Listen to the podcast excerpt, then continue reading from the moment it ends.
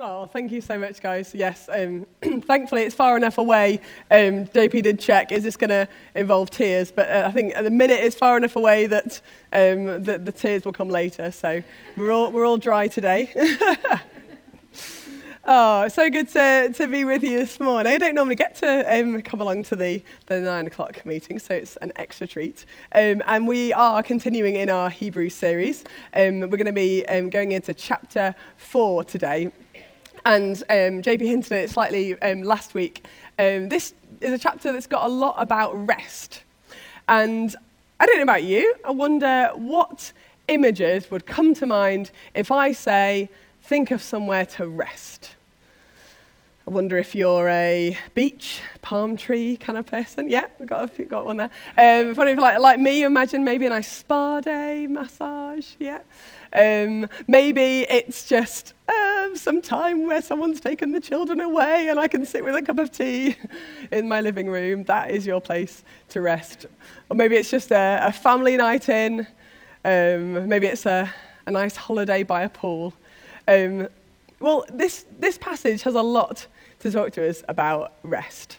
But interestingly, the tone of it, as we will come to read the passage, is a bit different to what we're used to when we hear about rest. It's not the kind of enticing come on a holiday, come amidst the golden sands and glittering turquoise seas. It's not that kind of enticing tone. Um, it's not the tone that keeps interrupting me on YouTube. Um, you know, I'm sort of, we're getting our house sort of done up a bit, so you're in the middle of an instructional video on how to properly change a door handle, and in the middle of it comes, take a moment to relax, breathe in, and. You're like, I'm trying to do a door handle here. I'd like to get to the end of this before you tell me to relax and breathe in and out. Um, so it's not that kind of calming, take a time out um, to relax kind of tone. Um, it's also not um, a tone that we find really helpfully elsewhere in the Bible. In, instructional and, and pastoral and helpful in terms of how we organize our rest, how we um, make sure we're taking Sabbath times, how we're enjoying the rest that we've got. It's actually full of urgency, full of warning. It's, um, yeah, it kind of makes you sit up. There's, a, the, there's a, a refrain of make sure you don't miss this. There's a rest we can enter into that mustn't be missed. So we're going to read um, the passage and we're going to um, explore what this rest is, why we should want it, and how we don't miss it. Um, so we're going to turn to chapter 4. Just as you're doing that, it will come up on the screen as well behind us as we read it, if you've not got a Bible with you. Um, I was reassured to uh, come across a, a, part where John Piper said that he thought this was one of um, the few most complicated verses he'd come across in the Bible, which immediately reassures me. So, if as we read through this, if you're not really familiar with Hebrews and you haven't spent a lot of time enjoying the wonderful truths that are in here, if you read along with this and go, huh? Feels like we're jumping around from passage to passage. You're quoting this and you're quoting that, and I'm still not sure where we're getting to. That's fine. You are with the majority. Um, and as we dig into it together, um, I hope you'll find that there is such great truth, such great um, enjoyment, and such um, promise of rest for us today. So, chapter 4, starting at verse 1. Therefore, while the promise of entering his rest still stands, let us fear lest any of you should seem to have failed to reach it. For good news came to us just as to them. But the message they heard did not benefit them because they were not united by faith with those who listened. For we who have believed enter that rest, as he has said, As I swore in my wrath, they shall not enter my rest, although his works were finished from the foundation of the world. For he has somewhere spoken of the seventh day in this way. And God rested on the seventh day from all his works. And again in this passage, he said, They shall not enter my rest. Since, therefore, it remains for some to enter it, and those who formerly received the good news failed to enter because of disobedience, again he appoints a certain day, today, saying through David so long afterward, in the words already quoted Today, if you hear his voice, do not harden your hearts for if Joshua had given them rest, God would not have spoken of another day later on. So then, there remains a Sabbath rest for the people of God. For whoever has entered God's rest has also rested from his works, as God did from his. Let us therefore strive to enter that rest, so that no one may fall by the same sort of disobedience. For the word of God is living and active, sharper than any two edged sword, piercing to the division of soul and spirit, of joints and marrow, and discerning the thoughts and intentions of the heart. And no creature is hidden from his sight, but all are naked and exposed to the eyes of him to whom we must give account. Now, before we get into the nitty gritty of what some of these um, things mean for us um, today, um, I want to just take a little step backwards. I want us to remember what, um, what this, who this is written for. This preach that was written down for a church that were under great persecution, they were really struggling, they were under great fire. And they've been exhorted time and time again to keep going, to keep believing, to press on. They're also a church, we realize, full of people who were Jews or very familiar with the Jewish stories. So while sometimes for us we can have to remember that sounds familiar, but I'm not sure, the moment they quote Psalm um, 95 saying, Today, if you hear his voice, they were right there. Yeah, got it. Remember that one? Celebrating Jesus on the Sabbath, that psalm always comes up. They would have heard the name checks of David and immediately been there in the kingdom. Ah, yes, David, yeah, the great king. They'd have heard the name checks of Joshua, and in a moment, they'd have been there. They'd have seen it on that hill, perhaps leading up to the promised land, the great, massive company of Israelites who'd been led out from Egypt, but great, mighty works of God, having brought them out of slavery through the desert, provided for manna from heaven, water from a rock, taken on a great journey to a promised land, a promised resting place. They were right there. And they would have felt that horrendous gut lurch as they mention in the passage the name of Joshua, of that moment where stood on the edge of the promised land the people of God, ready to enter this resting place that God had prepared for them, sent out some spies and how Joshua and Caleb came back saying, Let's go in. The land's good. The resting place God has got for us is good. Let's go for it. And the others came back saying, Have you seen the people in there? Have you seen the great hairy brutes, the massive people that make us look like grasshoppers? Just factoring God out of the equation. There's no way we can go in there. And the listeners of this would have just had that, oh, feeling as they remember the fact that the people of God didn't enter their resting place.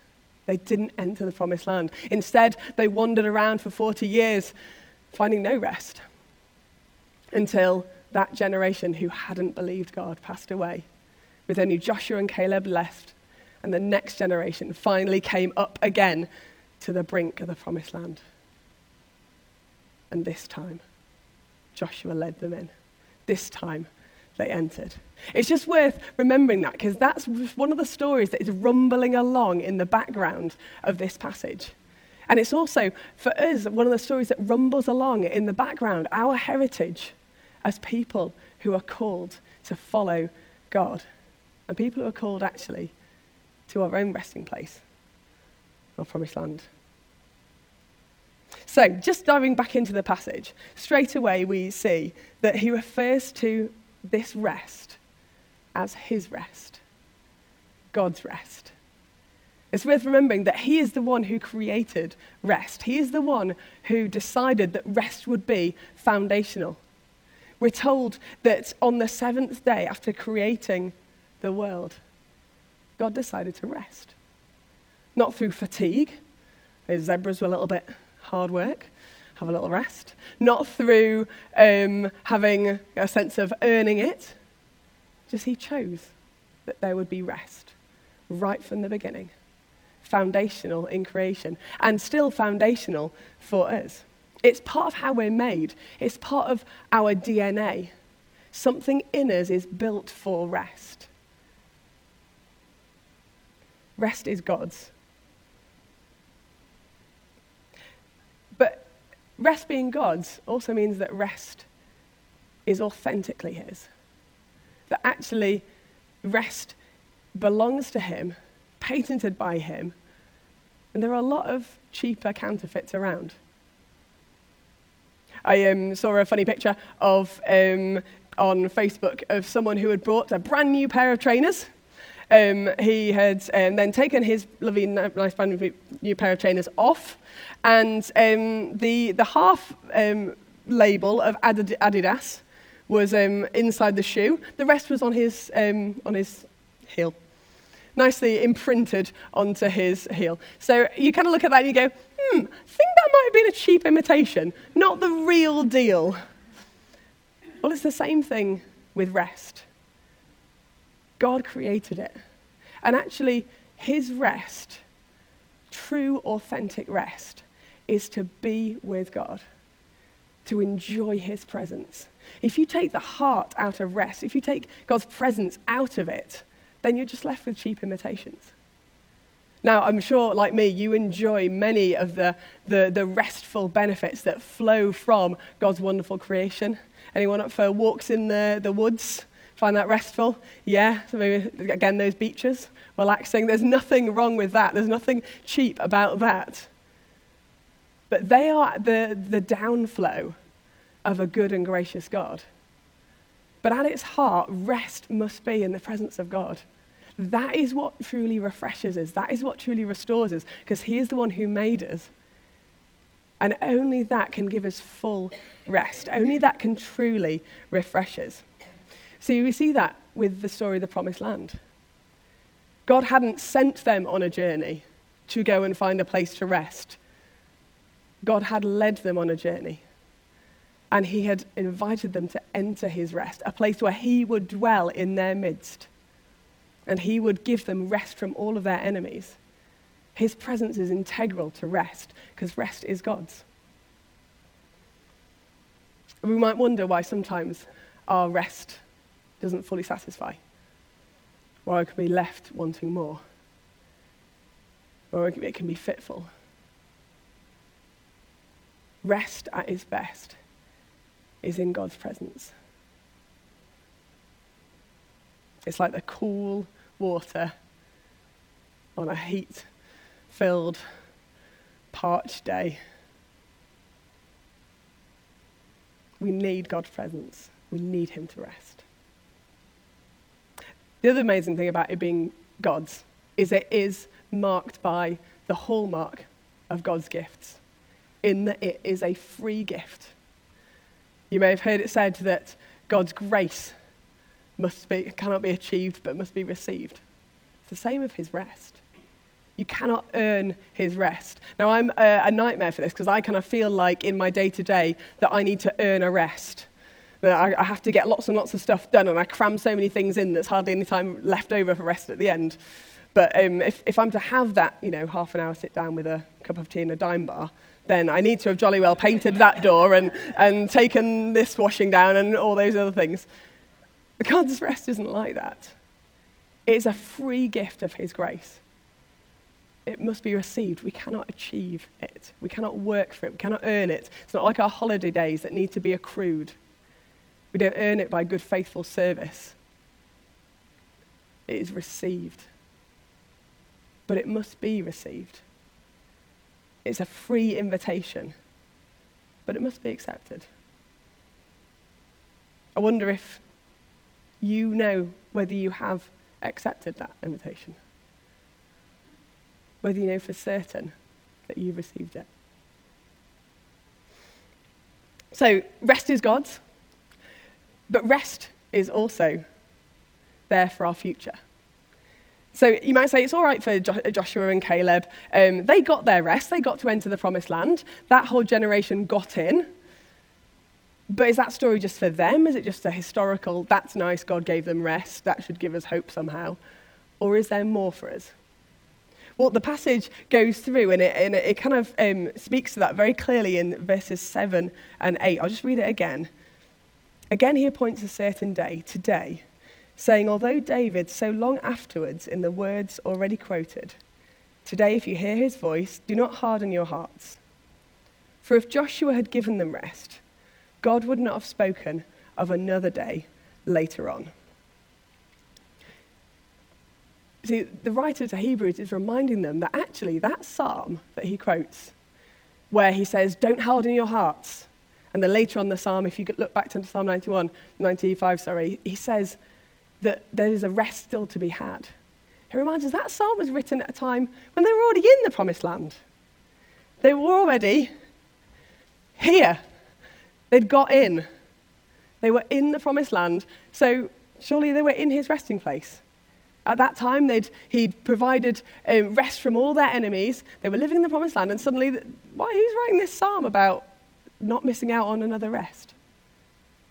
That's because this promised land was a pointer, a pointer to a better rest, a pointer to another rest still to come. And the writer to Hebrews reminds, reminds them that there is still a rest to come. If Joshua had given them rest, the psalmist wouldn't have been talking about this. There is more rest for us. There is an eternal rest for us. See, there's going to be a day when our journey will come to an end, where we will find ourselves on the brink of a promised land not just a physical land, but a place where we will know God's presence. And we will be able to enter in and see Him face to face. Where we will see Him put to flight every enemy, not just for a short time in history, but for good. Put to death, death itself. Get rid of sin and mess and disease and death, and pain and persecution, and isolation and hurt. And we will live with him, the one who created rest. We will rest with him. We will work with him. We will play with him. We will enjoy him face to face, together. That hope is there for us for our future we are invited into that eternal rest with Him. That is our invitation. The problem is, though, it can be it can be quite hard to keep that in our minds. Sometimes we just need to lift our heads again and remember that that is there on the horizon. Sometimes the day to day of our lives can be so all consuming, so difficult, so painful, that thinking ahead can just be too much. And that's why it's so important that we come together on mornings like this morning to lift our heads, to remind ourselves of the truth, to celebrate who He is. I remember as we stand, as they stood on the brink of that promised land, those giants, those huge warrior like people who lived in the land, they were real things to fear. There are real things in our day to day that tower above us. Real things. Whether it's illness, whether it's the death of a loved one, whether it's some pain that you're going through, whether it's just fatigue with life. There are real reasons to fear. But if we lift our head and if we look to Him, then we can be among Caleb and Joshua and among those who chose to enter the land. We can be those who believe Jesus, who believe God will put all of those enemies to flight.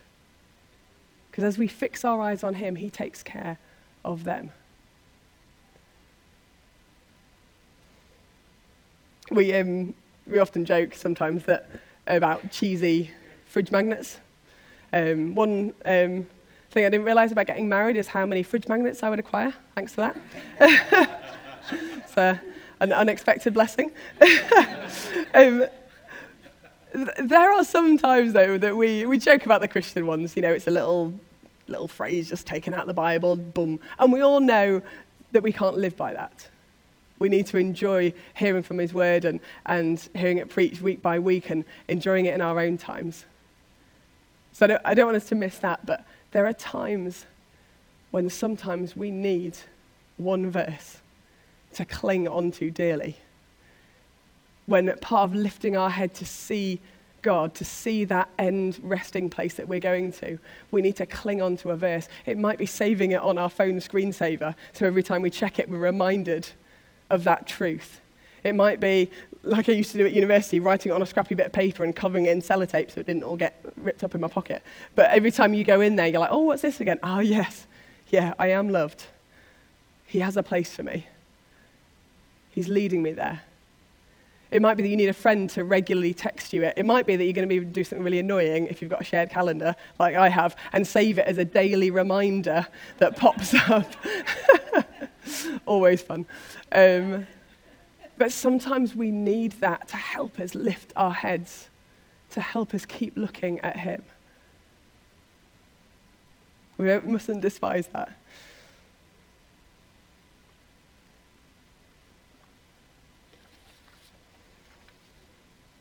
But there's another sense of urgency in this passage. It says, don't miss out. We should strive to enter, fear that we might not enter. There's an urgency there because there may be some people listening who, who think they're going there. It's a free gift. We are invited in. We don't have to pay for it, we don't have to earn it. It's an invitation. But it's an invitation that must be accepted. It's an invitation that has to be accepted. It's not automatic. That final resting place that we go to does not happen automatically. The question on the brink of the promised land for those Israelites was Am I going to believe that God can get me in in spite of these giants? Or am I going to factor God out of the equation? Go off and find some resting place of my own. For you this morning, if you don't say that you know Jesus. If you're not sure if you've got a relationship with him, the question might be Am I going to believe what these guys are saying that Jesus has made a way for me to enter his resting place? That on the cross he has dealt with my mess, all the stuff that would stop me coming to God? Do I believe him? Do I take him at his word for that? Do I dare to ask him to take me to his resting place? Or do I factor him out? Look at myself and go, oh, well, I'm, I'm either good enough already, or actually, I'm never going to be good enough. And go off to find rest of our own amongst those counterfeit places of rest. Well, like the writer of the Hebrews, I would urge you if you are not sure if you've got a place in that resting place. And his invitation, marked with your name today, is open to you. And if you've got questions about that, we can chat at the end of the meeting. If you kind of think, I don't think I'm ready to make a decision today, but I do want to find out a little bit more, then I would love to see you on Alpha. Myself and my husband are going to be there. We're going to be enjoying the food. You need to help me not eat it all, so please come along. still time to sign up. It's just really relaxed way of exploring your place in his great story. So, God owns rest, created rest, made us for rest. He's got a rest finally for us, an eternal resting place, somewhere we can look to, look forward to, lift our heads, and keep going towards, encouraging each other on the way. I don't know about you, though, I sometimes need a bit of in the moment help. Um, I um, have fond memories of doing my Duke of Edinburgh. Anyone else fond memories of doing their Duke of Edinburgh? Either they, people haven't done it or they're not fond. That's fine, we'll move on. um, we went up to, for our um, Duke of Edinburgh expedition um, up in Scotland, and true to form, it rained and rained and rained and rained and rained. And there, kind of some trying to stay positive group of teenagers trudging through the rain. It was relentless, it was cold, it was tiring. And the good news was, on the map, we could see where we were going, and slowly, slowly, very slowly, we were getting back towards the campsite, which wasn't necessarily going to be warm, but it was going to have baked beans, which weren't necessarily going to be fully heated, but they were going to be nutritious. So we were, look- we were looking forward to some kind of end point to fix our eyes on. But I've got to say, the moment that I put my hand into my soggy cagoule pocket and felt something that had fallen inside the lining was one that was absolutely glorious. Kind of ferreted down into the hole, scooped it out back through the hole, and had uncovered a many years out of date bar of Kendal mint cake. Glory. Of course, all of my friends are like, ooh, that's so out of date. And I was like, well, you won't want any, will you? At which point they all changed their mind and we all gobbled up the mint cake and gave us a zhuzh for the next um, bit ahead. So, sometimes we just desperately need some sustenance for the moment. And you might think, that sounds awesome. That sounds amazing that I have a resting place to go towards. But right now, today, I'm really struggling. Right now, I could do with some rest. Right now, I could do with an encounter of God's presence. Jesus said when he was on earth, not come to me, all who are weary, and I'll show you the path of final rest. He said, Come to me, all who are weary, and I will give you rest. The amazing news about our invitation into the final resting place is that it's not all saved for there. That rest that's in his presence is promised to us now as a down payment of what we're to look forward to. A down payment of his spirit for us to enjoy now, for us to encounter now. There is rest for you today, just as we've been celebrating, just as we've been singing. There is rest today. But just like that final rest, there is a danger that we could come up to the brink. If you imagine yourself stood on the brink of that promised land, there is rest right in front of you. Right in this moment, there is a rest for you to step into. As you go into work tomorrow, as you go about your family life, every moment has a brink for you to stand on where you can choose to step into his rest, to enjoy his rest in the here and in the now.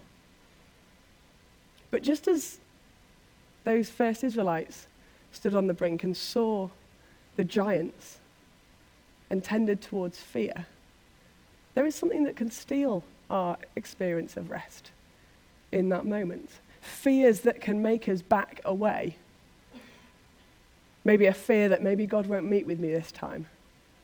Maybe it's only at church or when I'm with certain people that He meets with me. Maybe my week hasn't been good enough, diligent enough, kind enough for Him to meet with me. Things that can make us back off when His rest is in reality truly freely available, paid for by Jesus, and ready for us to jump into. But we can fear, we can back off. Maybe it's not specifically fears that you have about God, but more things that are just so towering in your life, casting a shadow over your life and your relationship with God. They just seem to fill your view, and it's just so hard to imagine the goodness of God when this seems so dark. Those redundancies at work, that difficult conversation you had this week casting a shadow, making us shrink back. Or we have that same choice in that moment to fix our eyes on Him and to say, I believe you have given me rest, and to enter into His presence. To be totally frank with you, I found myself in this very situation last night. I've had one of those weeks where well, it's the classic half term thing. You get to a half term, you get a cold, and um, my brain's just not been working. and no matter how many hours I've tried to sort of put into formulating some thoughts and getting my head around the, the wonderful words in Hebrews and chatting it through, and I've been sending requests to my brain to function all week and it's not been coming back with much, much response. And last night, I just got a bit to the end of myself. I thought, oh, I've got to, got to stand up in front of you lot. You hairy lot. the scary faces. we love the Word of God. I said, I want to be able to, to bring something from the Word of God to, to bless people. It, I felt a sense of fear rise up in me. I was like, hang on a minute, you've seen the penny drop already, haven't you? It's like, what am I doing? Fearing. Fearing when God's rest is here in a moment for me to step into. And there are two things that help me so much that we can do today as well. One of them is to just lift our eyes and worship. As we worship Him, we come into His presence. As we worship Him, we force our eyes away from the giants that loom so large and we fix our eyes on Him. We magnify Him. He gets bigger, not because He was smaller, but we look through, like a telescope looking out to the stars, we see the one who is big. And as we worship, we magnify him, and he grows bigger in our estimation. And the reality of how strong and mighty he is, and how able to crush every enemy and, and keep every enemy at bay, becomes so real. I just love reading the Psalms because David is so good at this. I love how he talks in Psalm 23 of how, he, how God guides him and leads him and then sets a table for him in the midst of his enemies. He was someone who knew how to worship and magnify God and fill his vision and go into his rest even when his enemies were surrounding him. And the other thing that so practically can help us when we need to enter his rest is to have others come alongside us. JP mentioned this last week, and it just keeps on coming up in Hebrews that exhortation, that encouragement. I just needed Simon to pray for me. I needed someone to come alongside me, to come and stand on the brink of the promised land, as it were, on the brink of entering his rest, and say, let's step in it together. Don't get me wrong, I'm not saying someone else can make the decision for you. We have to choose. But there is such strength in us being the body of Christ. There's such strength as we come alongside one another and we walk in together into the promises He has for us, into the rest that He has for us. So we're going to do that now. The band are going to come and we're going to worship Him for a time. And just as JP kind of mildly interrupted the, the worship time just to say, let's, let's really make sure we're singing this. For some people, to really worship now is going to be hard. Because sometimes it is easier just to read the words, keep the, the face on. But to really worship, to really force ourselves to lift our eyes and see Jesus is hard but it's so what we need. As we fill our eyes again with Him, as we let His light dissipate the shadows that those giants around us are causing. So we're going to do that. Why don't you just stand as I, as I finish? We're going to worship Him. And then for anyone who feels that they still need someone else to come alongside them, which might be one or two, might be many, there'll be a chance for you to have someone come alongside you, just as I needed last night, just as we all need, if we're honest, day by day, to come and stand with us as we step into the presence of God. He's here, let's worship him.